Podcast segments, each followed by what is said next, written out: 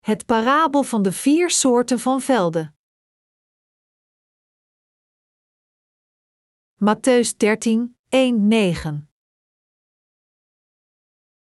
Die dag verliet Jezus het huis en ging aan de oever van het meer zitten.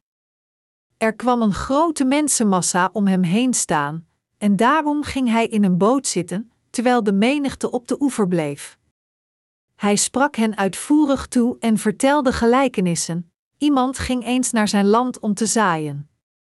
Tijdens het zaaien viel een deel van het zaad op de weg, en er kwamen vogels die het opaten. Een ander deel viel op rotsachtige grond, waar maar weinig aarde was, en het schoot meteen op omdat het niet diep in de grond kon doordringen. Toen de zon opkwam verschroeide het, en omdat het geen wortel had droogde het uit.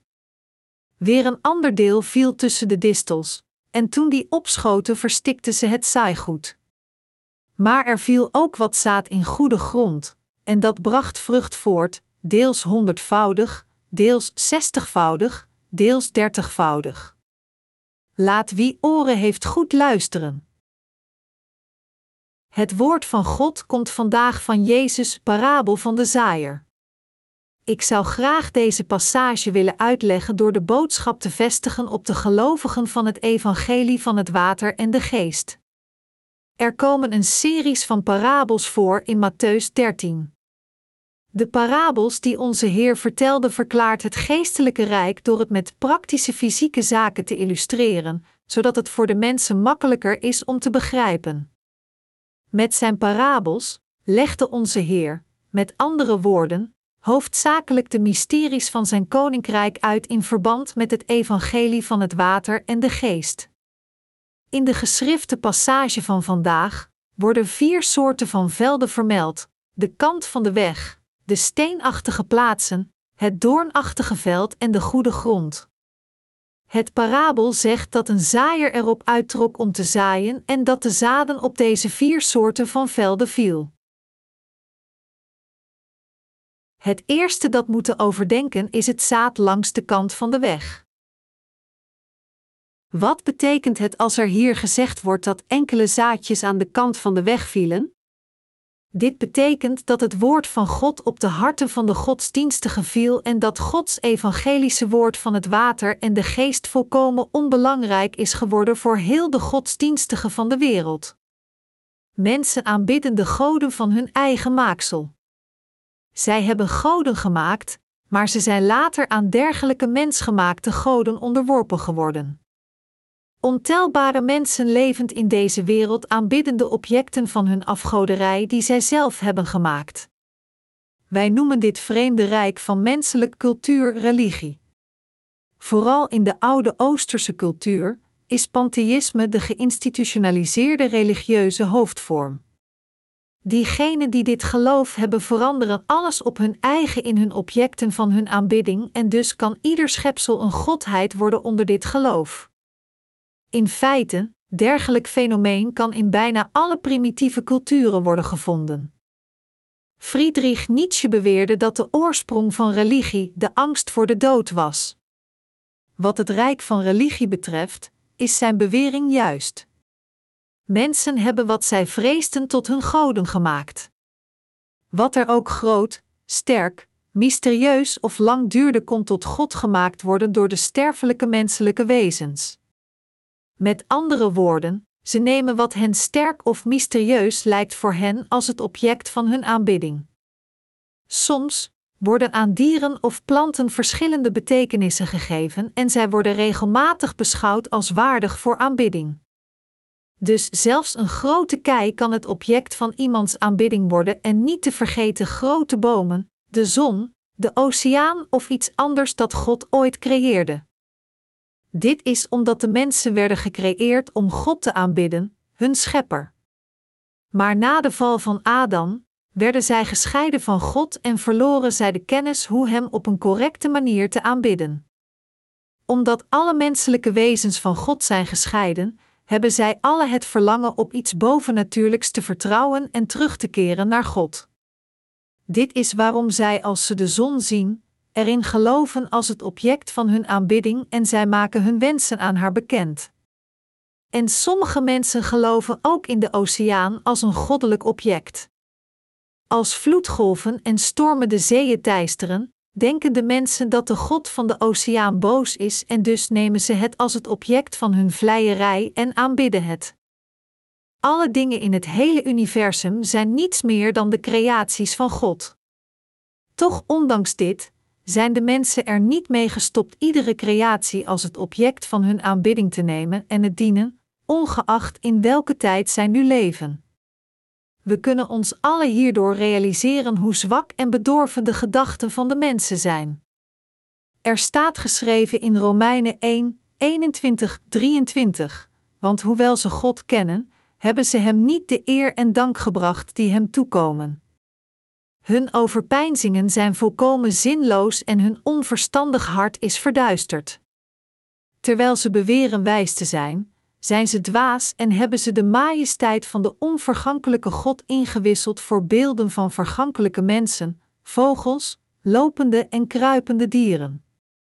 Omdat het verstand van de mensen zo verward is door religie, blijven zij niet in staat enig voordeel voor hun zielen van het Godgezaaide woord van waarheid te halen. Het woord van leven dat langs de kant van de weg viel, bracht geen voordeel voor hun. Voordat we Jezus Christus ontmoeten, hebben wij ook alles als het object van onze afgoderij genomen en beoefenden deze afgoderij.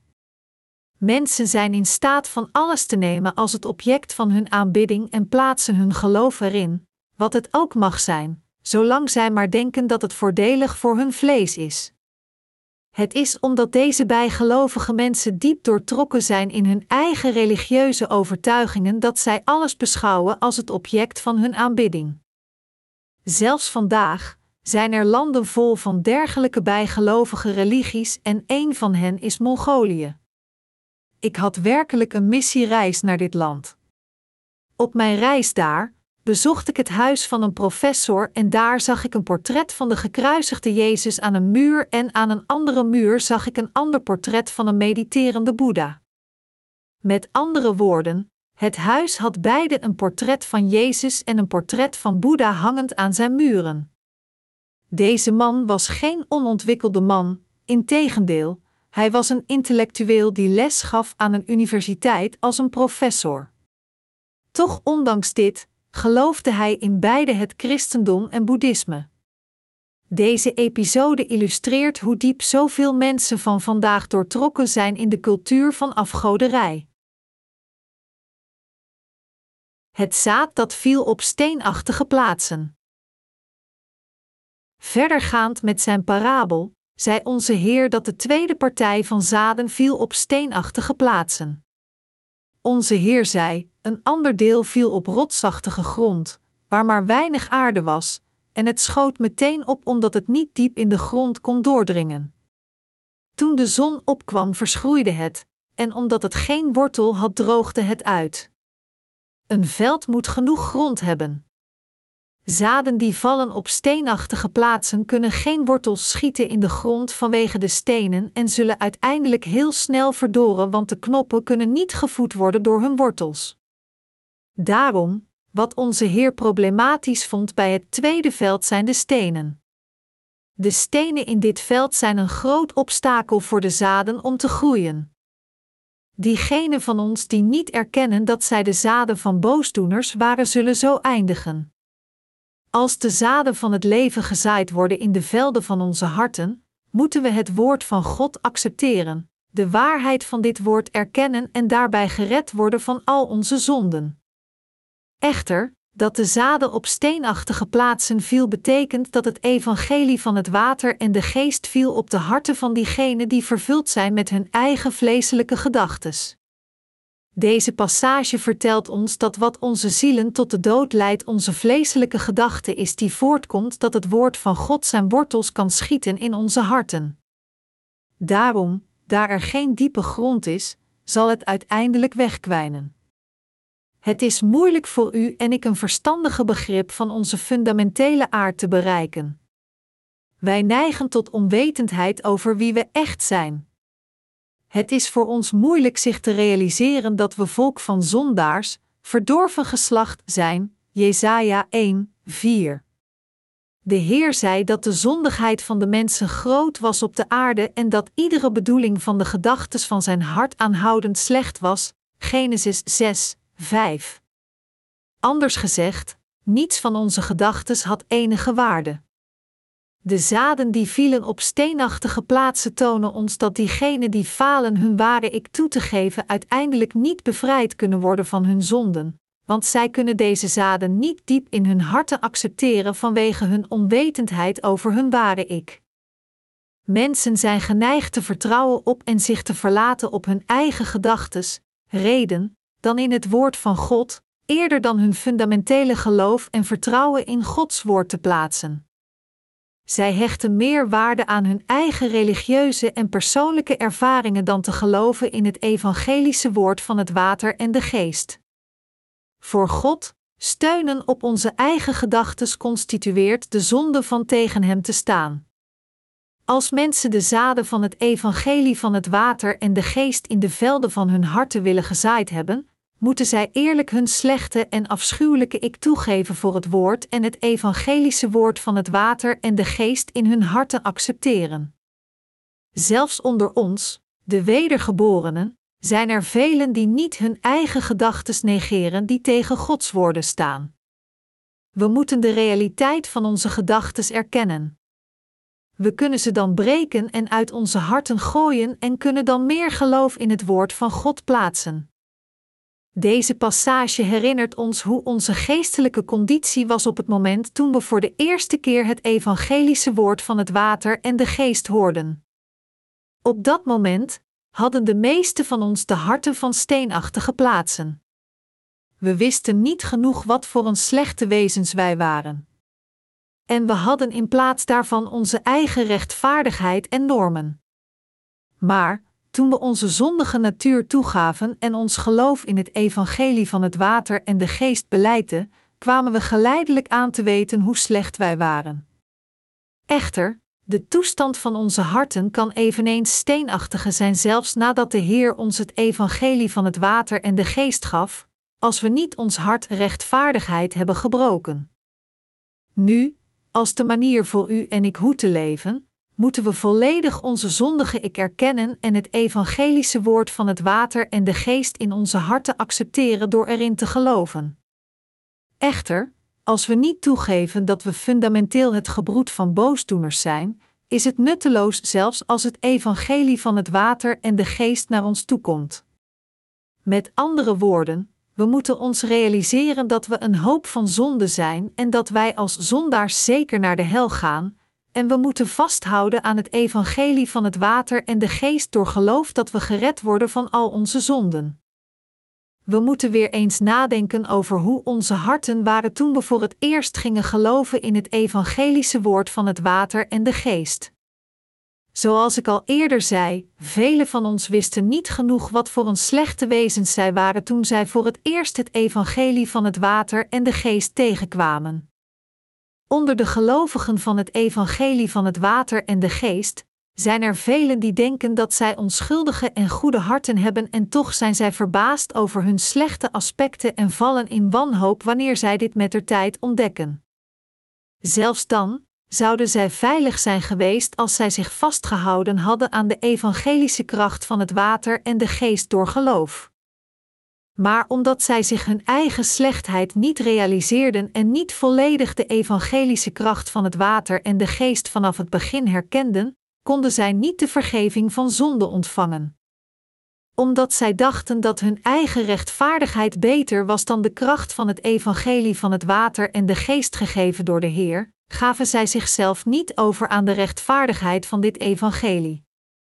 Diegenen die niet hun eigen slechtheid kennen, achten zichzelf meer rechtvaardig dan de Heer en dus kunnen ze hem niet volgen. Dat is waarom zij alleen in naam christenen worden wiens geloof niet goedgekeurd kan worden door God.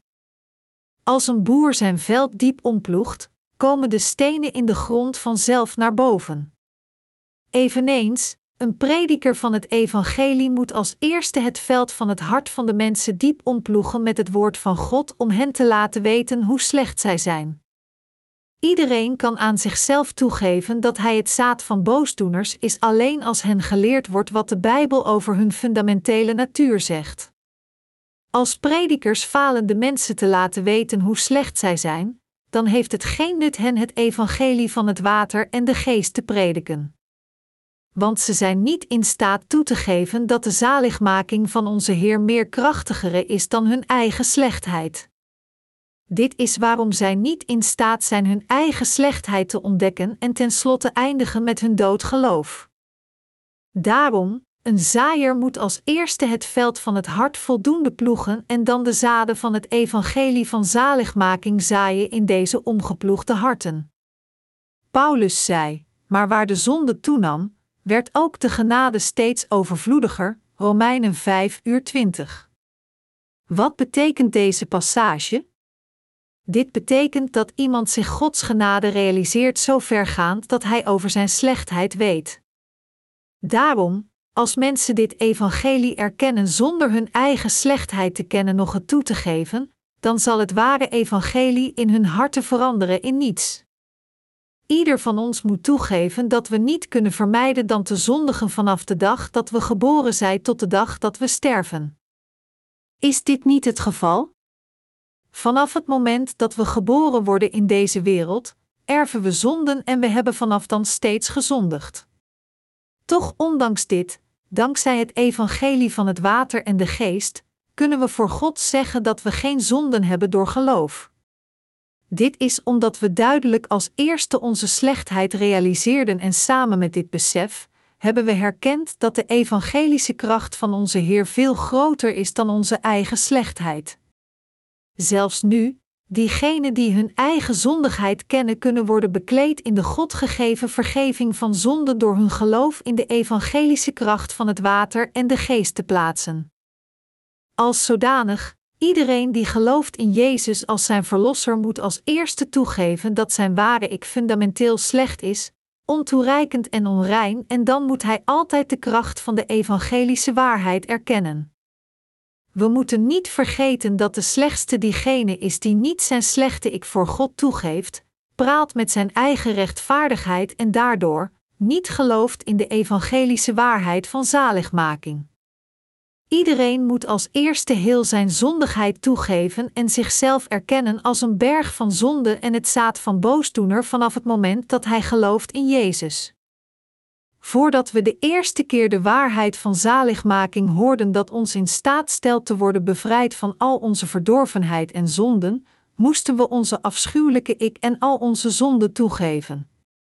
Maar, omdat de meeste mensen falen dit te doen en niet hun geloof in de liefde en zaligmaking van God plaatsen, konden zij niet anders dan te falen hun zaligmaking te verkrijgen. Met andere woorden, iedereen die niet toegeeft aan God dat hij een berg van zonden is, zal uiteindelijk zijn zaligmaking afwijzen, gaan vasthouden aan zijn eigen goedheid en tenslotte falen te vertrouwen in de rechtvaardigheid van onze Heer en het te volgen. Als we echt geloof willen hebben in de evangelische waarheid van het water en de geest, moeten we als eerste aan God toegeven dat we een berg van zonde zijn en ons geloof in dit krachtige evangelie plaatsen dat verklaart dat al onze zonden zijn uitgewist door het doopsel en bloedvergieten van de Heer.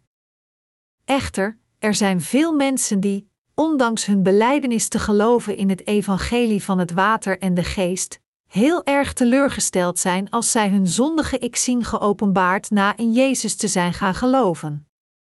In feite moeten we onze dankbaarheid geven wanneer we onze tekortkomingen zien voor de evangelische kracht dat zelfs zulke zonden heeft uitgewist.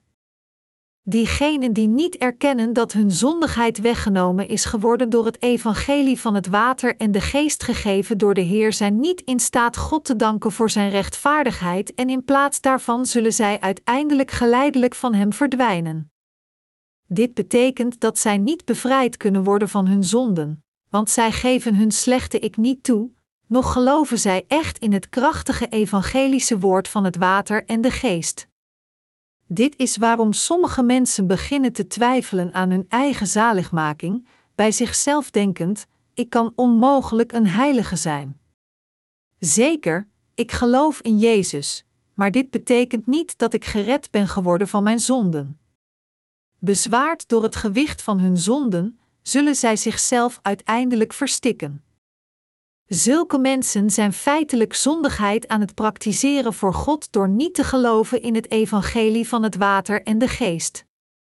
De slechtste daad van alle is voor God te falen, zijn eigen zondigheid toe te geven en te weigeren met hart en ziel in het evangelische woord van het water en de geest gegeven door de Heer te geloven. Dit is wat de grootste zonde voor God constitueert. Zulke mensen hebben meer geloof in de rechtschapenheid van hun eigen gedachtes dan in de evangelische kracht van het water en de geest.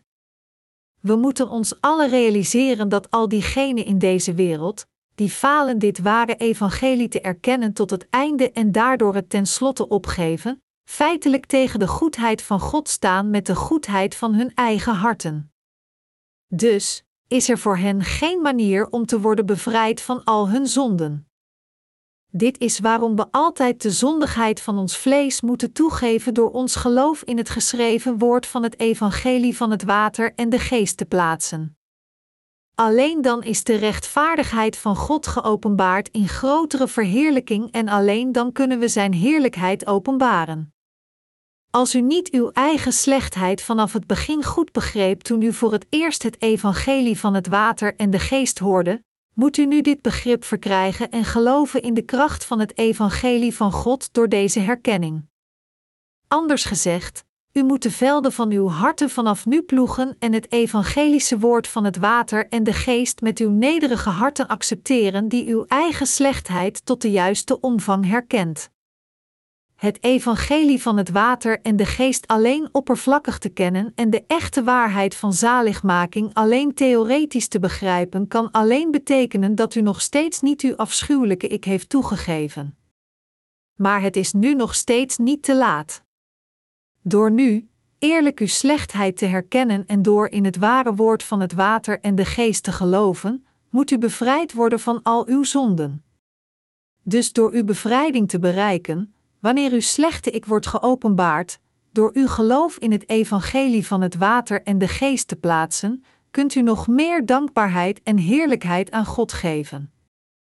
Wanneer we herkennen dat we zonden hebben gepleegd, moeten we onze slechtheid voor God bekennen en dank aan Hem geven door de evangelische waarheid in onze harten opnieuw te bevestigen.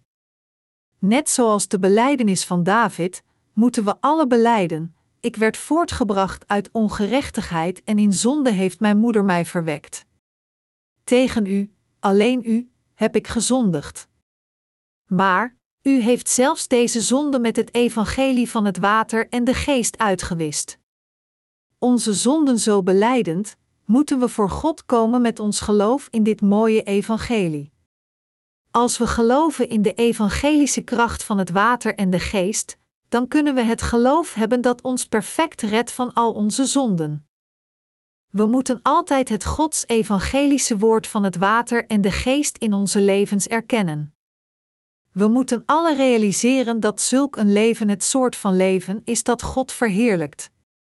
We moeten ook weten dat het is wanneer we onze slechte ik toegeven en Gods woord van zaligmaking in onze harten accepteren dat we gered kunnen worden van al onze zonden.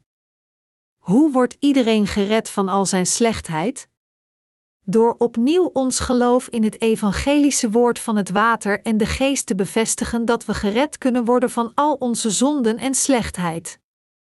Iedereen moet als eerste het veld van zijn hart omploegen, zijn eigen slechtheid kennen door het door te geven en dan te geloven in het evangelische woord van het water en de geest. Het is omdat mensen geen geloof hebben dat het woord van God erkent, zelfs als zij zo'n slechtheid hebben, dat zij eindigen tegen God te staan en van Hem afdrijven.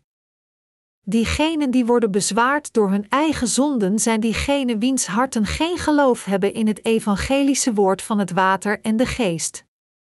Ieder van ons moet onderzoeken wat het woord van God ons heeft verteld en we moeten allemaal de waarheid van dit woord van God zelf precies zoals het geschreven is erkennen. Wat soort van zaad heeft onze Heer in onze harten gezaaid? Hij zaaide het zaad van zijn woord, het evangelie van het water en de geest, dat de slechtheid en onze zonde in onze harten heeft weggewassen. Door deze evangelische waarheid heeft onze Heer ons geleerd hoe de zonden in onze harten kwamen, hoe slecht wij als zondaars zijn en in hoeverre Hij onze zonden met dit evangelie heeft uitgewist. Wanneer we onze slechtheid in onze levens realiseren, moeten we als eerste diep nadenken over het evangelische woord van het water en de geest en we moeten erin geloven. Als we naar waarheid geloven dat God al onze zonden die we hebben gepleegd vanuit de slechtheid van onze harten en met onze handelingen heeft weggewassen, dan zullen we zeker worden gered. Onze Heer vertelt ons hier duidelijk dat toen de zaaier zijn zaden zaaide, sommigen op steenachtige plaatsen vielen. Steenachtige plaatsen verwijst hier naar de harten van diegenen die niet hun slechtheid en zondigheid erkennen. Ieder van ons is een gebroed van boosdoeners, maar niet velen van ons herkennen deze waarheid. Zoals de Heer zei, gezonde mensen hebben geen dokter nodig, maar zieken wel. Ik ben niet gekomen om rechtvaardigen te roepen, maar zondaars, Markus 2:17. Het zijn alleen diegenen die hun zondigheid en slechtheid toegeven die de vergeving van zonde kunnen ontvangen. Iedereen die zijn slechtheid tot de juiste omvang erkent en het evangelie van het water en de geest als zijn zaligmaking accepteert, kan de vergeving van al zijn zonden ontvangen. Echter, de meesten van u zijn niet in staat geweest uw ware zelferkenning te bereiken toen u voor de eerste keer het evangelie van het water en de geest hoorde. Dit is waarom de kracht van dit ware evangelie niet sterk in uw harten werkt, ondanks dat u er enigszins in gelooft. Dit is waarom het krachtige evangelie zal eindigen als enkel kennis in uw harten. Als uw geestelijke toestand zo is, zelf nu, moet u uw slechtheid toegeven en weer helemaal opnieuw geloven in het evangelie van het water en de geest. Als u uw eigen slechtheid in uw leven realiseerde zelfs nadat een lange tijd voorbij ging toen u voor de eerste keer het evangelie van het water en de geest hoorde, alles wat u dan moet doen is uw geloof in het evangelie van het water en de geest op basis van uw ware zelferkenning opnieuw te bevestigen. Het derde doornachtige veld. Het derde veld is het veld van doorns. Wat is de geestelijke betekenis van het doornachtige veld? Het verwijst naar de slechte harten die deze wereld begeren. Jezus vertelt ons dat terwijl diegenen die zulke harten hebben erkennen dat het evangelie van het water en de geest juist is, hun geloof zo zwak is dat zij het ware evangelie verlaten als het een obstakel wordt voor hun wereldlijk succes. Het geloof van diegenen die dergelijke begeertes hebben is zo dat zij afstand doen van hun poging de Heer te volgen vanwege hun begeerte de dingen van deze wereld te bezitten. Zij zijn diegenen die twee meesters dienen. Hun geloof is als de onreine dieren die niet gespleten hoeven hebben, Leviticus 11:2-8. De harten van zulke mensen hebben meer verlangen zo te leven voor hun begeerte dan geloof in het woord van God en dientengevolge, eindigen zij afstand te doen van hun geloof in de rechtvaardigheid van God. De zaden die tussen de doorns vallen spruiten ook uit, tenminste in het begin. Maar de doorns overwoekeren hen van de zon afschermend en hen dodend. Dit verwijst naar diegenen die, vanwege hun begeerte voor deze wereld, eindigen afstand te doen van hun geloof in het woord van God en hem verlaten. Zelfs als we rechtvaardig zijn geworden, hoe kunnen onze harten niet van deze wereld houden? Dit is voor ieder van ons meer dan mogelijk. Maar toch, als we dit geloof hebben dat ons in staat stelt gedoopt te worden in Jezus, met hem te sterven en met hem te worden verrezen en alleen als we dit geloof hebben, kunnen we ons realiseren dat zulke begeertes van het vlees uiteindelijk nutteloos zijn en door dit geloof kunnen we verblijven en leven in de echte waarheid. Met andere woorden, hoewel we niet kunnen vermijden maar doorgaan met het leven in ons vlees, moeten we toch leven door ons geestelijk geloof. Echter, diegenen die niet dit ware geloof hebben dat hen in staat stelt met Jezus Christus te sterven en met hem te leven, zullen eindigen volgestopt onder het gewicht van het begeerte van het vlees te sterven. Hun harten die van deze wereld houden, met andere woorden, zullen de liefde voor de Heer blokkeren en zal uiteindelijk hun zielen laten sterven. Dit is waarom u het geloof moet hebben dat u in staat stelt te sterven met Jezus Christus en met Hem te leven. En u kunt zo'n geloof alleen volhouden als u met hart en ziel vasthoudt aan het evangelie van het water en de geest. Ten slotte, de drie velden van de vier velden waar de Heer over sprak vertelt ons dat diegenen wiens harten zijn als deze velden alle zeker zullen falen, want zij alle houden alleen vast aan hun eigen rechtvaardigheid, gedachtes en begeertes. Maar toch, wat we ons hier moeten realiseren is dat er nog een ander veld is dat een oogst kan voortbrengen deels 100-voudig, deels 60-voudig en deels 30-voudig.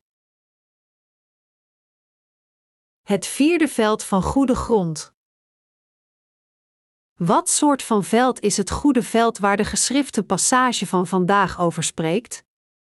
Jezus zei dat toen de zaden van leven op het goede veld vielen, zij een oogst voortbrachten deels 100-voudig, deels 60-voudig en deels 30-voudig.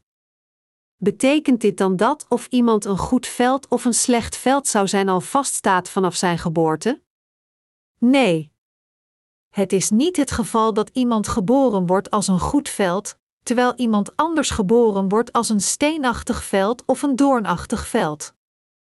Het goede veld waar de Bijbel over spreekt verwijst naar de harten van diegenen die geloof hebben in zijn woord. Zij kunnen niet zo'n geloof hebben vanaf hun geboorte.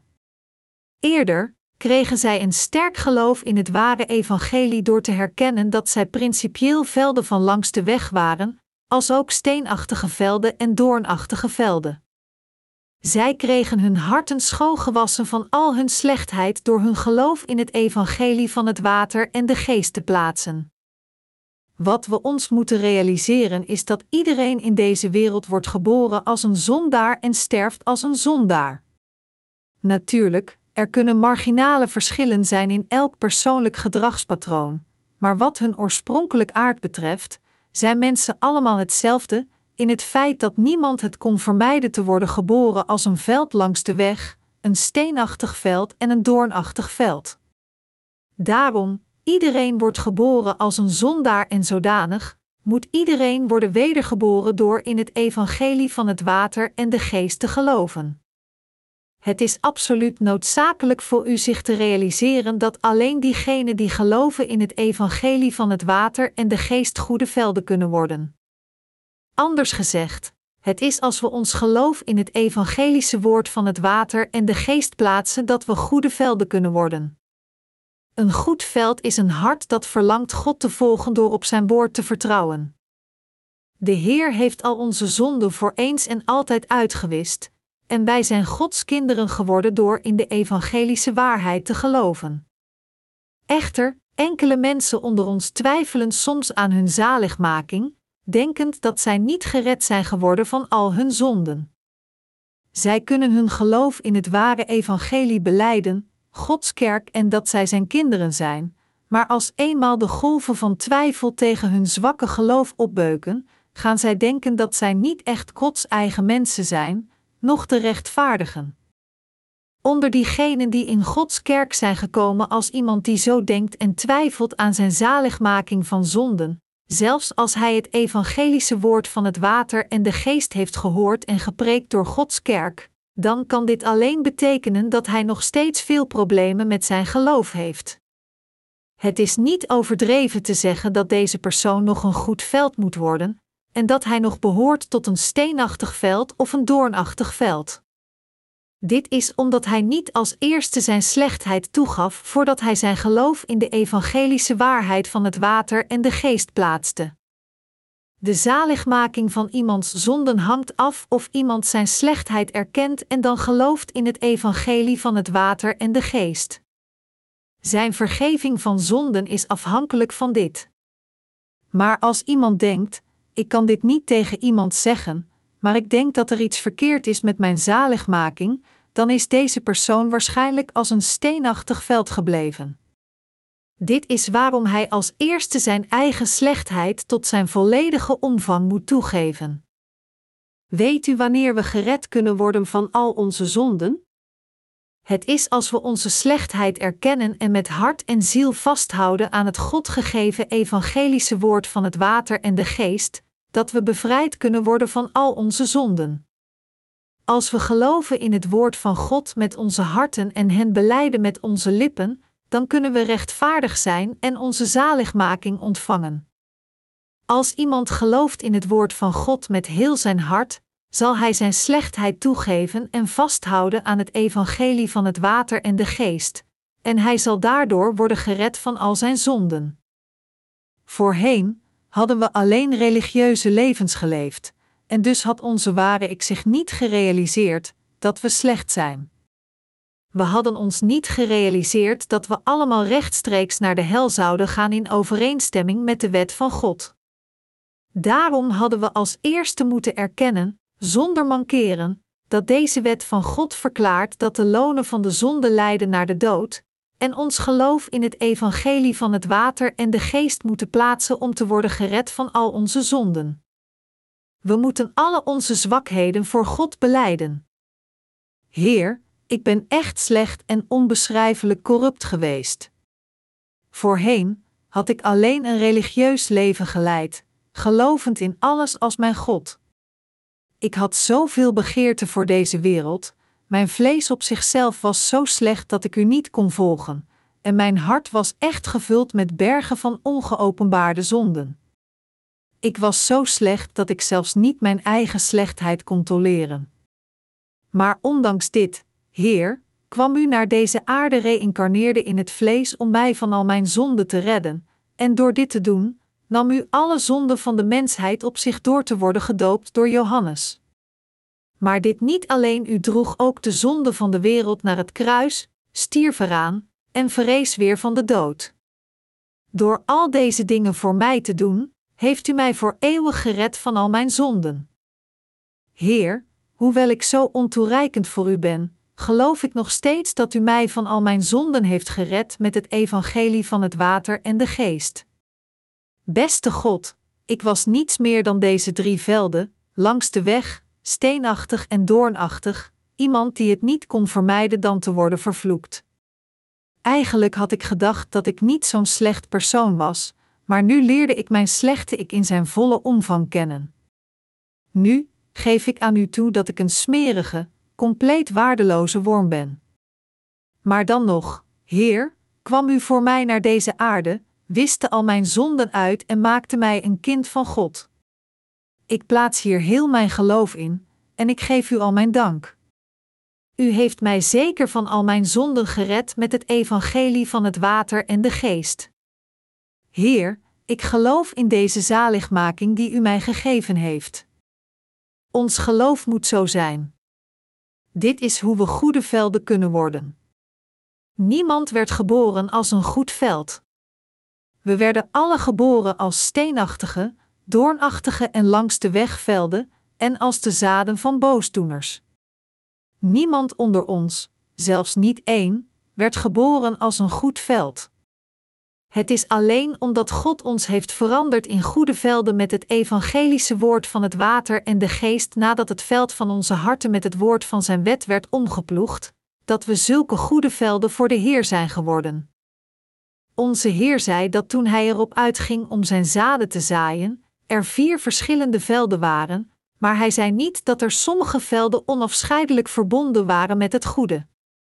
Voor ons om een goed velden voor God te worden, moeten we erkennen dat er in onze harten alle 3 de elementen van de slechte velden zijn, en we moeten het evangelische woord van het water en de geest in onze harten accepteren. Wie toegeeft dat hij zelf zulke slechte velden is geweest, zal in een goed veld veranderen en de vruchten voor God dragen. Zo'n goed veld kan eenvoudig de zaden van Gods woord als een kind accepteren, zeggend: Heer, zegt u dat u al mijn zonde wegnam door te worden gedoopt? Dank u wel, Heer. Droeg u de zonden van de wereld op uw schouders en stierf u aan het kruis voor mij? Dank u wel. Verrees u weer van de dood voor mij? Dank u wel, Heer. Als God zelf ons vertelt dat Hij ons op deze manier heeft gered, Alles wat we moeten doen is Hem keer op keer te bedanken en geloven in wat Hij tegen ons zegt. Dit is hoe we uiteindelijk goede velden worden. Kunt u dit nu begrijpen? Toen we onze eigen religieuze levens voortzetten, waren er tijden dat we langs de weg velden waren, als ook steenachtige en doornachtige velden. Maar door te geloven in het evangelie van het water en de geest, waren we in staat in goede velden te veranderen. Toen we nog steeds langs de weg, steenachtige en doornachtige velden waren, zaaide God de zaden van het evangelie van het water en de geest in onze harten. Dit is hoe de vergeving van zonde in onze harten kwam. Toen we het evangelie van het water en de geest tegenkwamen, ervoeren we de vergeving van zonde in onze harten. Het was vanaf dat moment dat we in staat waren correct te begrijpen en wijs werden uit het woord van God wanneer we het hoorden. De stem van zaligmaking die al onze zonden wegwaste met het evangelie van het water en de geest kwam in onze harten wonen. De harten van steenachtige en doornachtige velden zijn als dit: ik heb te veel begeerte voor deze wereld om mijn leven van geloof vol te houden. Om dit soort van geloof te hebben is tegen God te staan. Daarom moeten we in plaats daarvan de volgende belijdenis van geloof maken: Heer, ondanks dat ik zo slecht ben, heeft u mij gered van al mijn slechtheid. Het evangelische woord van het water en de geest dat u mij gegeven heeft is helemaal correct en waar. Nu ben ik een nieuwe creatie, oude dingen zijn weggevaagd, en alle dingen zijn nieuw geworden, 2 Korintiërs 5:17.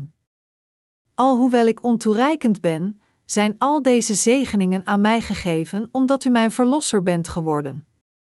Alleen als we dit soort van geloof hebben, kunnen we zeggen dat we volledig bevrijd zijn van al onze zonden. Het zijn diegenen die zo'n geloof hebben die de mensen van goede velden zijn die geloven in het evangelie van het water en de geest. Alleen diegenen die echt geloven in het evangelische woord van het water en de geest op deze manier kunnen hun toegewijd leven op deze wereld leven, en alleen zij kunnen hun zwakheden overwinnen door geloof en ook de Heer volgen. Waarom? Omdat zij erkennen dat zij zelf ontoereikend zijn.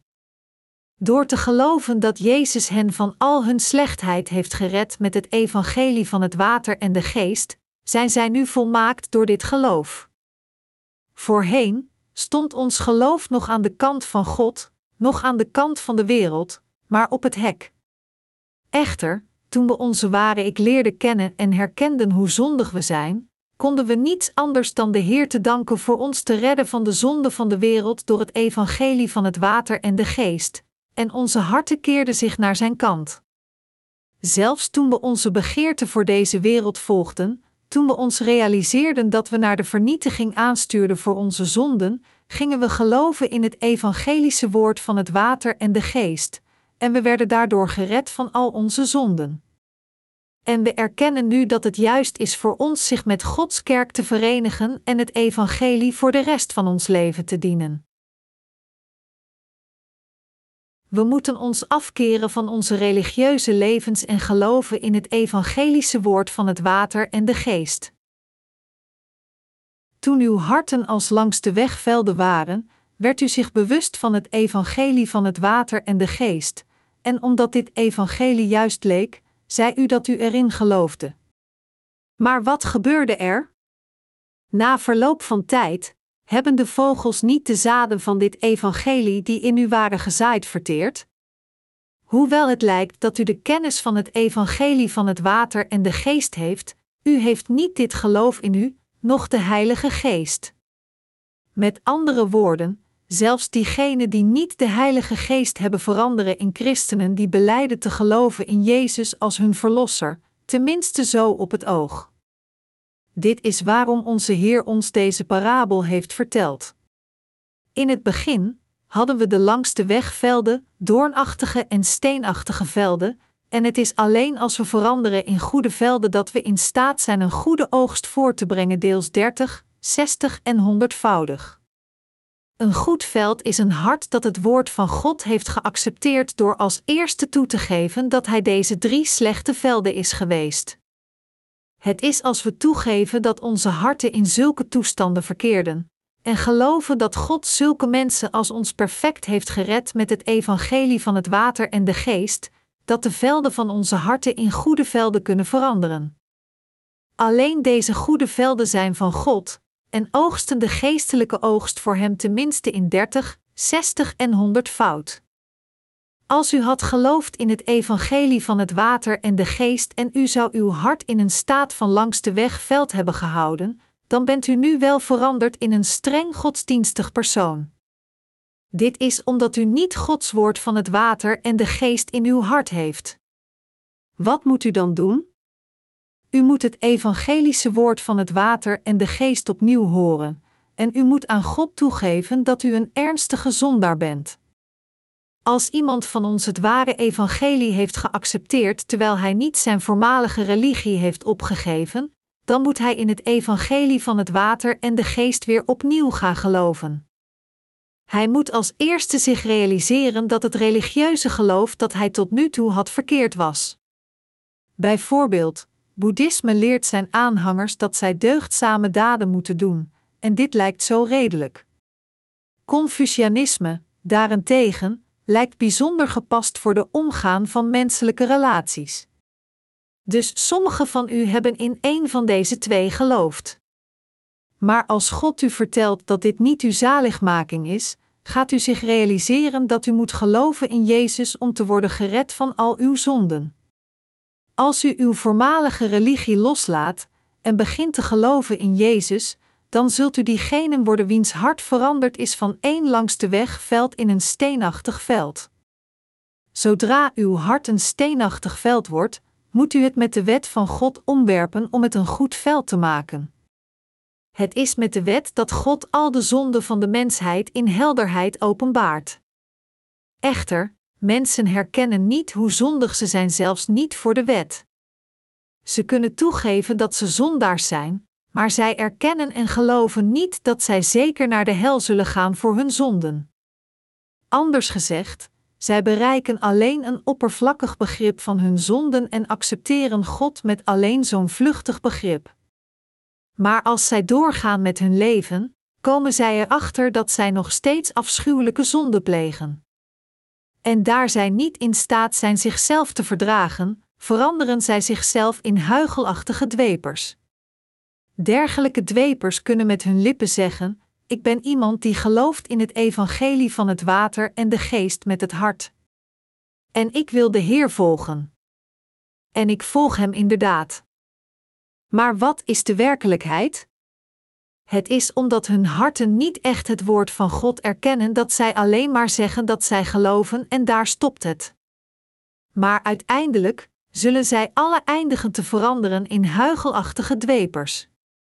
Het is omdat hun harten feitelijk de leiding van het woord van God afwijzen en er tegen staan dat zij zullen veranderen in dwepers. De dwepers doen alsof zij geloven in de Heer en volgen hem alleen voor de vorm, maar omdat hun harten niet echt akkoord gaan met zijn woord, kunnen zij hem niet met geloof volgen. Het is omdat mensen falen te geloven in het woord van het water en de geest met hun harten dat zij niet worden bevrijd van hun zonde en omkomen. Mijn medegelovigen, als u doorgaat met uw leven van geloof, zijn er momenten dat uw harten zijn verhard. Is uw toestand niet toevallig, dat van de steenachtige velden? Of zijn ze dat van doornachtige velden? U kunt onmogelijk langs de weg velden zijn, niet waar?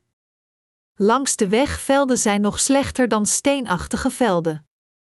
De steenachtige velden accepteren tenminste het woord van God, maar zaden werden er zelfs niet geplant op de langs de weg velden, maar werden in plaats daarvan verteerd door de vogels. Als uw harten nog steeds langs de weg velden zijn, dan moet u berouwen en geloven in het evangelie van het water en de geest. Op zijn minst hebben de steenachtige velden nog iets aarde, en daarom kunnen er zaden worden gezaaid.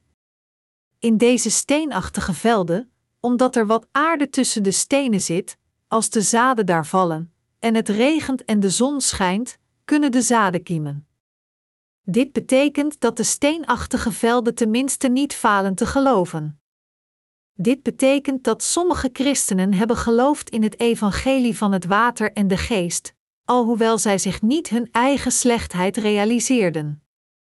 Anders gezegd, omdat hun harten het feit niet konden toegeven dat zij slecht waren, kon het evangelie van het water en de geest niet diep in hun harten worden geplant.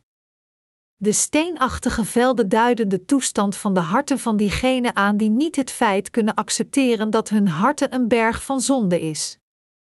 Dientengevolge kunnen zij het woord van God en zijn leiding niet gehoorzamen, en bijgevolg zullen zij God uiteindelijk verlaten. Maar dan nog, hebben zij slechte gedachtes, vragend: wie durft ons te veroordelen omdat wij niet Gods mensen zijn? Wij geloven ook in het evangelie van het water en de geest. Echter, zij zijn nog steeds niet gered. Mijn medegelovigen, u moet zo snel mogelijk uw slechtheid voor God toegeven. U moet duidelijk aan hem toegeven dat u de smerige zaden bent, dat u het zaad van slechtheid bent. Alleen dan zal het evangelie van het water en de geest diep in uw harten worden geplant. Ook op de doornachtige velden werd het evangelie van het water en de geest geplant en de knopen van leven sprongen uit. Maar de doorns bedekten de knopen van leven, blokkeerden de zon en lieten uiteindelijk de knopen verdoren. Dit vertelt ons dat als we te veel begeerte voor deze wereld hebben, we ons niet kunnen verenigen met Gods kerk, noch met onze broeders en zusters en de dienaren van God. Hun begeerte voor deze wereld, hun eigen wensen, bedekken hun zielen en bijgevolg doden hun jonge geloof. Als zulke mensen geestelijk sterven, vragen zij zichzelf: ik begrijp niet waarom mijn geloof verdorde terwijl ik geloofde in het evangelie van het water en de geest. Als uw harten begingen te twijfelen aan uw zaligmaking, moet u al deze twijfels overwinnen door opnieuw te bevestigen en vast te houden aan het evangelische woord van het water en de geest. Diegenen die echt zijn gered van al hun zonden zijn de mensen van geloof die geloven dat de Heer al onze zonden accepteerde door te worden gedoopt door Johannes de Doper. Dergelijk geloof kan worden volmaakt door onze belijdenis van geloof dat belijdt: u bent de Messias, de Zoon van de levende God, Matteüs 16:16. Toen de apostel Petrus dit belijdt, bedoelde hij te zeggen: Heer, alhoewel ik zo'n afschuwelijke berg van zonde ben, geloof ik dat u mij van al mijn zonden heeft gered met het evangelie van het water en de geest. Vanaf nu bent u mijn meester. U bent de God die mij heeft gemaakt, de verlosser die mij gered heeft van mijn zonden, en mijn God. Diegenen die compleet gered zijn van hun zonde en met hart en ziel beide erkennen hun slechtheid en de goedheid van het evangelie van het water en de geest. Als ook hun slechte ik toegeven, en geloven dat God alle menselijke wezens net als hen heeft gered van hun zonden en hen nieuw leven heeft gegeven. Als we erkennen dat de Heer ons echt heeft gered van onze zonden door de zonde op zich te nemen met zijn doopsel en door de veroordeling van ons te dragen aan het kruis, ontvangen we de vergeving van zonden door geloof. Het is als we erkennen dat de Heer de ware verlosser voor mensen als ons is geworden en ons van al onze zonden heeft gered, dat we deze Heer als onze Heer kunnen accepteren en één met hem worden. Toen onze Heer ons het evangelie van het water en de geest heeft gegeven, zijn we een geworden met de Heer. Alhoewel ons vlees nog steeds zwak is, heeft de Heer ons toch bevrijd van al onze zonden. Dit geloof stelt ons in staat hem te dienen, hem te volgen, met hem te leven en met hem te sterven. In Lukas 15 verschijnen drie parabels: het verloren schaap, het verloren muntstuk en de verloren zoon. Wat deze parabels te kennen geven is dat we onze meester hadden verloren. Maar u en ik hebben onze meester gevonden nadat we hem verloren hadden. Bovendien is deze meester een echte goede meester. Hij is de Heer die ons heeft geschapen, die naar ons kwam toen we vervallen waren in zonde, misleid door de duivel en zulke waardeloze en nutteloze wezens werden, en die al onze zonden zelf wegwaste, ons de zaligmaking gaf, ons in zijn armen sloot en ons zegende met hem voor eeuwig te leven. Het is zo'n meester die u en ik hebben ontmoet. Mijn medegelovigen, als we doorgaan met onze levens van geloof, zijn er momenten dat we het moeilijk vinden ons te verenigen met de Heer en zijn kerk, zelfs als onze harten verlangen dit te doen. Ook op deze momenten moeten we naar waarheid het evangelie van het water en de geest erkennen en heel het woord van God.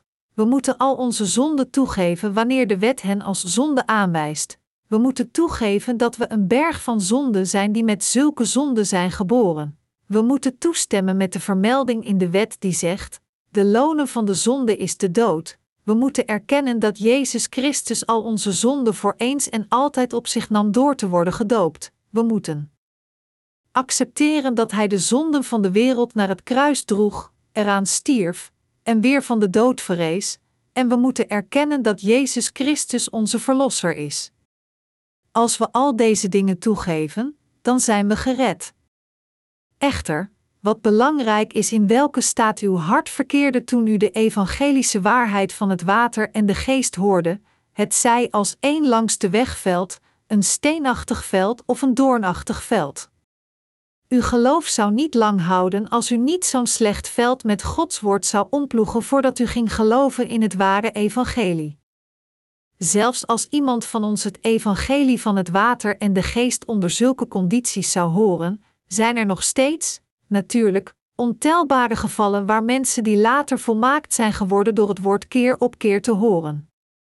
Dit is waarom de meeste mensen zijn gered na een langere tijd sinds zij de eerste keer het evangelie hoorden. Als dit uw geval is, dan bent u nog steeds gelukkig.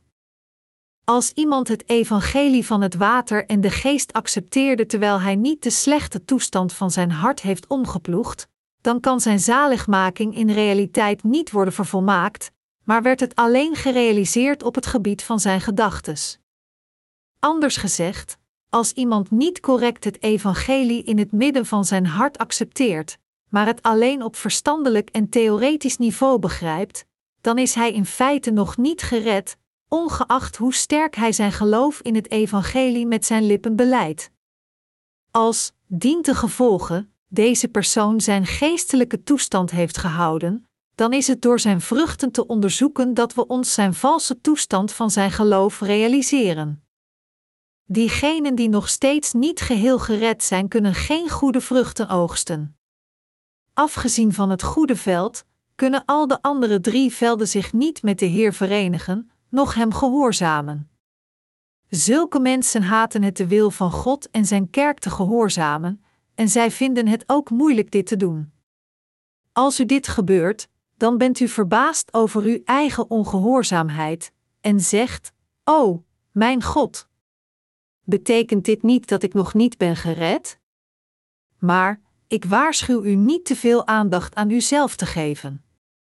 Iedere keer als we zo zijn, moeten u en ik opnieuw bevestigen en Gods woord hem voor een toegeven. We moeten toegeven dat het niet onze principiële aard is het woord van God te erkennen, hem te gehoorzamen, dat we slecht zijn en niet meer dan bergen van zonde zijn.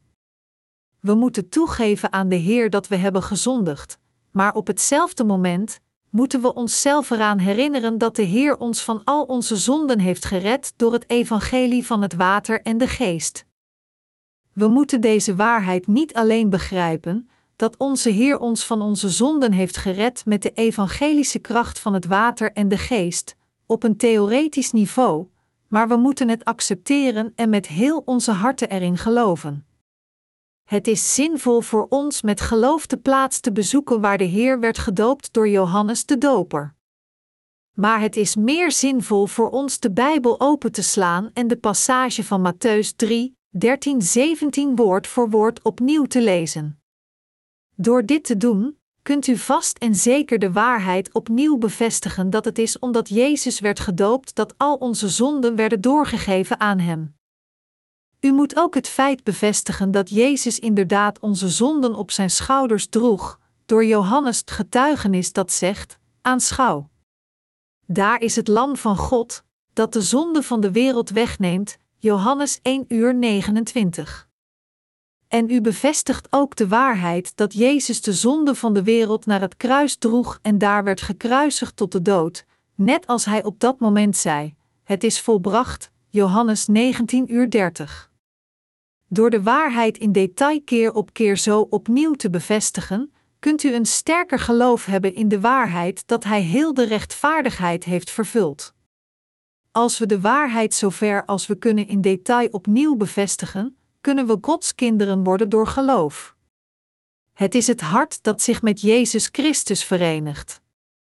Net zo, als we onze harten onderzoeken om te zien of we wel of niet geloven in het evangelie van het water en de geest, dan kunnen we ons realiseren welk soort van velden onze harten zijn. Als we onszelf niet in staat vinden geestelijk goede vruchten te dragen, zelfs als we dit willen, dan moeten we weer opnieuw ons geloof in het woord van God plaatsen.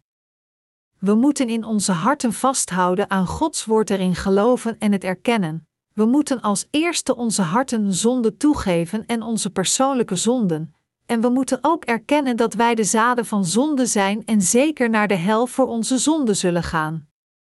En bijkomend, moeten we ook erkennen dat de Heer naar ons toe kwam en ons van al onze zonden heeft gered met het evangelie van het water en de geest. Als we dus heel het woord van God erkennen, zal ons geloof gezonde wortelen krijgen, en we zullen het geloof hebben dat ons werkelijk van onze zonde redt. Is er iemand onder u die zijn leven van geloof voor lange tijd heeft geleefd, waarbij zijn twijfel over zijn eigen geloof met de tijd toenam? Als u zo bent, dan moet u het woord van God zo spoedig mogelijk erkennen, zeggend: ik accepteerde het evangelie terwijl ik mijn hart als één langs de weg veld, een steenachtige veld en een doornachtige veld hield, maar ondanks dit heeft de Heer mij toch gered. Als u met hart en ziel voor God toegeeft dat u een ernstige zondaar bent die het verdient om naar de hel te gaan, en u plaatst opnieuw uw geloof in het evangelie van het water en de geest, dan zal de Heer u ontvangen als een kind van God. Er staat geschreven in de Bijbel: wie hem wel ontvingen en in zijn naam geloven, heeft hij het voorrecht gegeven om kinderen van God te worden. Als u gelooft in het woord van God, dan zal uw ziel gered worden van al uw zonden. Zelfs als u ontoereikend bent in uw handelingen, als u uw zwakheid toegeeft en gelooft in het evangelische woord van het water en de geest, zal God u de bekwaamheid geven met geloof te leven. Principieel gesproken, wij waren waardeloze wezens net als de drie slechte velden, maar de Heer heeft ons het geestelijke woord van de hemel gegeven, nieuwe kracht en een heilig geloof. Door ons zulke gedachtes en harten te geven die ons in staat stellen zijn heilig werk te doen, heeft de Heer ons in staat gesteld te leven volgens de wil van God. Iedere keer als we het woord van God horen, geeft Hij ons geloven te gehoorzamen, en daar de Heilige Geest in onze harten woont en in onze levens werkt, leidt Hij ons naar het pad van rechtvaardigheid. Dit is hoe onze God ons zegent en in ons werkt. Mijn medegelovigen, wie is onze zaaier? Het is de Heer. Toen de Heer naar deze aarde kwam om ons van onze zonde te redden met het water en de geest, heeft Hij toen niet alles vervuld? Inderdaad, Hij volbracht alles. Toen onze Heer dus heel onze zaligmaking volbracht had, geloofden u en ik in dit toen we voor het eerst in Hem gingen geloven? Onze harten waren op dat moment dan van dwepers. Ikzelf ben verschillende keren van de ene religie naar de andere overgestapt.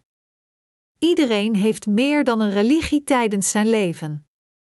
Elke etnische groep heeft zijn eigen speciale religie. Bovendien, in de hedendaagse culturele tendens van het worden van een multi-etnische samenleving, zijn veel mensen het gewend zichzelf met 2 of 3 religies op hetzelfde moment te identificeren. Bijvoorbeeld in mijn land Korea bezoeken niet zo weinig christenen nog steeds shamanen of boeddhistische tempels om hun toekomst te laten voorspellen wanneer zij een crisis hebben in hun levens. Mensen zadelen gewoonlijk de ene religie op de andere. Sommige mensen kunnen eindigen met meer dan 10 religies. U en ik moeten toegeven dat hoewel we zo waren als deze mensen, de Heer ons nog steeds met het evangelie van het water en de geest heeft gered. Jammer genoeg, echter, zijn er mensen die beweren gelovigen te zijn, zelfs als zij sporen van andere wereldlijke religies in hun harten hebben. Met andere woorden, er is een bepaald soort type van mensen die denken dat zij geloven in God, zelfs als er geen woord van God in hen is, want zij hielden niet vast aan zijn woord en geloven er niet in met hun harten. Dit is een tragedie.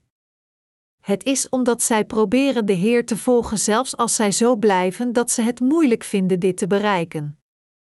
Echter, feitelijk gaat iedereen door dit proces, totdat hij geheel wordt gered door het evangelie van het water en de geest. Het is ook omdat de goede velden toegaven aan zichzelf dat zij langs de weg velden, steenachtige velden en doornachtige velden waren dat toen de zaaier kwam en zaadjes plantte, zij de zaden accepteerden en het is door dit en door het woord van God, dat zij goede velden werden en Godskinderen. Tenzij we onze slechtheid toegeven en de zaden accepteren, is het compleet nutteloos. Ongeacht hoe goed een veld mag zijn, als er geen zaad is, is er geen levenswerk. We moeten alles zo vaak als mogelijk toegeven, ik ben zo slecht geweest als dit, maar de Heer heeft mij gered van al mijn zonden. Wie op dit moment zijn slechte natuur zoals die is toegeeft en de zaden van leven in zijn hart accepteert, kan een goed veld en Godskind worden. Ongeacht hoe goed de velden van onze harten ook mogen zijn, als we niet de zaden van leven accepteren, is heel ons geloof nutteloos. We moeten het woord van God als de waarheid accepteren. We moeten ook het woord van de wet, de veroordeling van zonden en de rechtvaardigheid van God accepteren. Als we dus het evangelie van het water en de geest in onze harten accepteren dat de Heer ons gegeven heeft, zullen we voor Hem zondeloos worden. Het is door geloof dat we Gods kinderen worden, de mensen van Zijn koninkrijk, en de werkers van Zijn rechtvaardigheid die de vruchten van de rechtvaardigheid dragen. Voordat ik het evangelie van het water en de geest leerde kennen, had ik onafgebroken een religieus leven geleefd. Zelfs nadat ik was wedergeboren door het evangelie van het water en de geest, maakte ik mij zorgen over mijn toekomst en mijn religieuze identiteit, dat is, of ik wel of niet het wereldlijke christendom moest verlaten. Anders gezegd, er waren tijden dat ik ook gekke gedachtes had, denkend dat ik zeer succesvol in deze wereld zou zijn geweest, als ik in de secte waarin ik was gebleven. Wat dit hart van mij een doornachtig veld? Maar de Heer heeft mij met het krachtige evangelie van het water en de geest ondersteund, uit vrees dat ik zijn rechtvaardigheid zou verliezen en eraan zou sterven. Ik heb keer op keer mijn geloof bevestigd, Heer, U bent God zelf en mijn meester. Om mij te redden, kwam mijn Heer naar deze aarde, nam al mijn zonden op zich door te worden gedoopt, stierf voor mij en verrees weer van de dood. U, mijn Heer die mij heeft gered, bent waarlijk mijn meester. U bent mijn verlosser. Daar ik op deze manier geloofde, groeide mijn hart in geloof en werd heel, en het woord van God hield me zo dat ik nog zou wankelen, nog zou struikelen, zelfs als iemand naar me toe kwam en een gelijkaardig maar vast evangelie tegen me begon te prediken. Mijn medegelovigen, terwijl we verder gegaan zijn met onze levens van geloof, waren er tijden dat we geen goede velden waren, maar alleen velden die onwaardig voor goedkeuring waren. Dat we nog steeds de kinderen van God worden genoemd ondanks dit is vanwege het woord van God dat aan ons werd gegeven. Het is omdat we het evangelische woord van God hebben geaccepteerd als ook zijn woord over onze zonden en over de wet. Omdat we heel zijn woord zo hebben erkend, kon God in onze levens werken, ons zijn kinderen maken en ons gebruiken als zijn werktuigen van rechtvaardigheid en zijn eeuwigdurend koninkrijk door ons bouwen. Terwijl ik doorga met mijn leven van geloof en onze medepredikers zie of broeders en zusters die denken dat ze stevig staan, dan schieten de volgende gedachten door mijn hoofd. Waarom denken zij dat ze alles weten over het woord van God? Waarom denken zij dat het woord van God vervuld is in hen? Ik kan niet begrijpen waarom ze zo denken, als er zoveel is dat ze nog niet over zichzelf weten. Wat mezelf betreft, Ik heb zoveel tekortkomingen bij mezelf gezien die ik nog steeds niet vanuit het diepst van mijn hart kan toegeven. Natuurlijk, zij werden allemaal in een keer gered door in het ware evangelie te geloven. Zoveel is duidelijk, maar toch, waarom weten zij niet dat het tijd nodig heeft voor hen om echt overvloedig geestelijke vruchten door geloof op te brengen? Voor onze harten het leven kunnen schenken aan nieuw leven als vruchten, moeten we groeien, vruchten dragen, en deze vruchten moeten rijpen. Dit is hoe we moeten zijn. En toch om de een of andere reden denken veel van onze medegelovigen bij zichzelf dat zij allemaal zijn gerijpt en, daarom, alleen hun levens van geloof op een theoretisch niveau leven. Dit is voor mij hartverscheurend om te zien. Mijn medegelovigen, uw zaligmaking wordt voor eens en altijd bereikt als u hoort en gelooft in het evangelie van het water en de geest, maar de verzorging van onze zielen wordt niet in een keer verkregen. Dit is waarom ik begonnen ben boeken te schrijven over voeding, dat zijn de geestelijk groeiseries, net nadat ik 10 titels van mijn evangelische series heb gepubliceerd. Ik ben net klaar met het tweede deel over het tabernakel te schrijven, en ik zei tegen mezelf, ik heb eindelijk de grondslag van het evangelie van het water en de geest opgeschreven, hoewel het niet toereikend is. Ik waarschuw u, de nieuwe wedergeboren heiligen, dat u uw harten nederig moet maken en onophoudelijk door het woord van God gevoed moet worden, zodat u niet vergaat als de tijd voorbij gaat.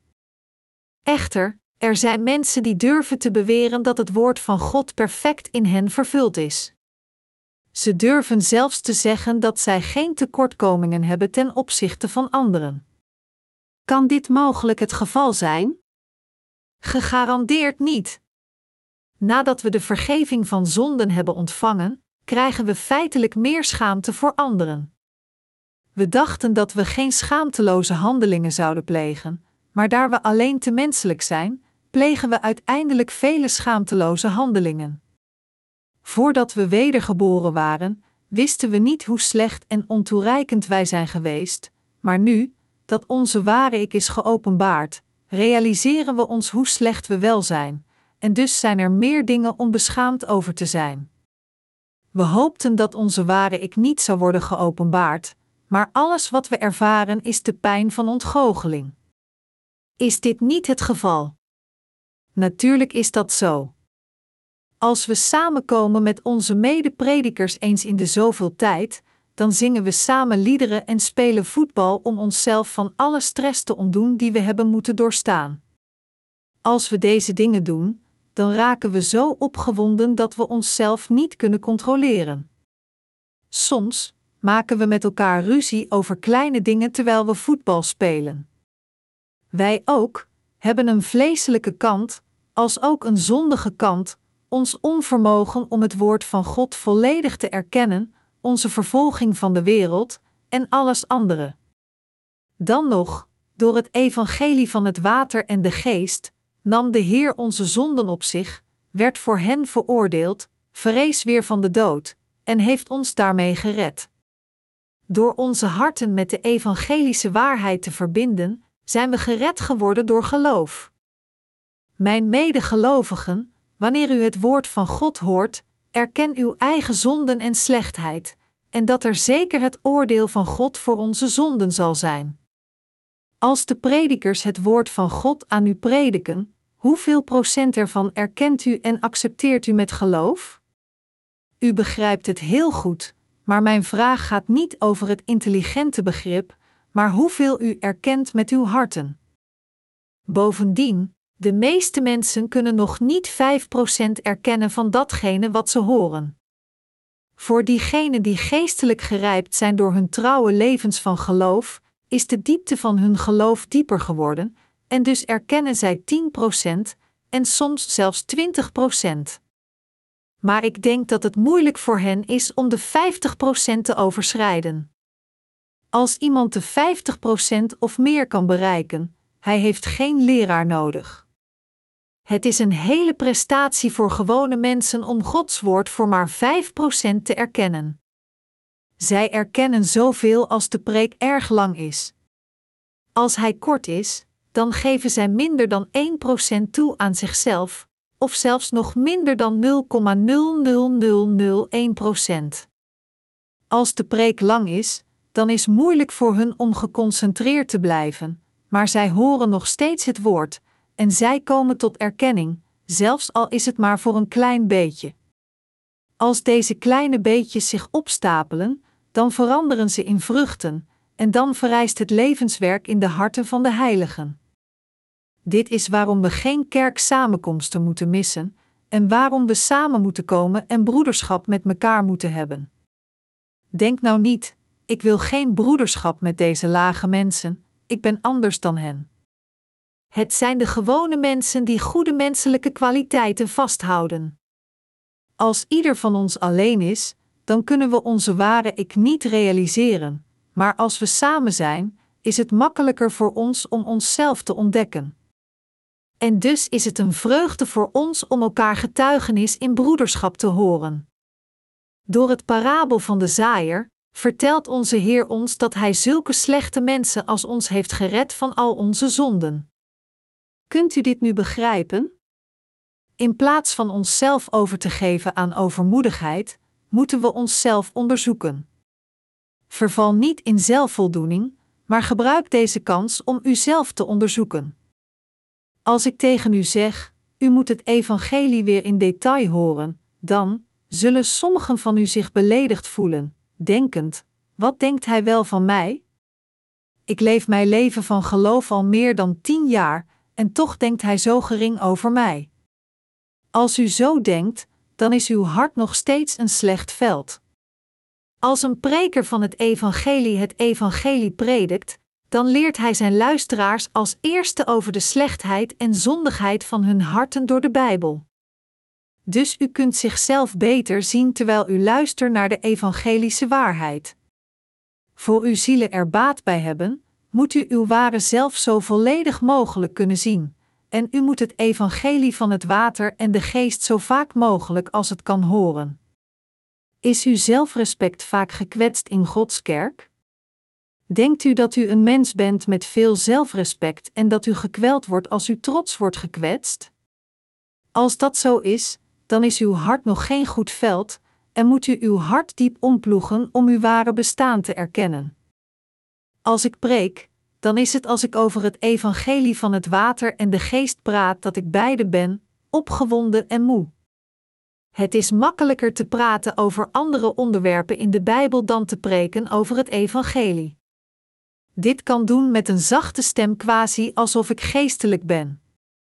Maar als ik over het evangelie van het water en de geest preek, moet ik al mijn tekortkomingen openbaren. Als ik zeg dat alleen u slecht bent, dan zult u dat niet accepteren, maar als ik zeg dat ik ook slecht ben, dan vindt u het makkelijker mijn leerstellingen te accepteren. Dit is waarom predikers zichzelf in detail blootgeven als zij over het evangelie van het water en de geest prediken. Sommige mensen zeggen tegen mij, dominee, ik zou het zeer op prijs stellen, als u dit niet zou doen, maar er is een reden waarom ik mijzelf zo blootgeef. Zelfs als er geen reden was, dit is wie ik echt ben. Onze God die zaden zaait is de waarheid, en dus als Hij zaait, dan moeten we zijn zaden accepteren. Als het woord van God zegt, dit is wie u bent, dan moeten we dit erkennen en accepteren. Onze Heer vertelde ons, laat daarom iedereen die denkt dat hij stevig overeind staat oppassen dat hij niet valt, 1 Korintiërs 10:12. Er zijn veel mensen die perfect gered zijn geworden van hun zonden, maar op hetzelfde moment zijn er ook veel mensen die hun tekortkomingen in de kerk niet herkennen.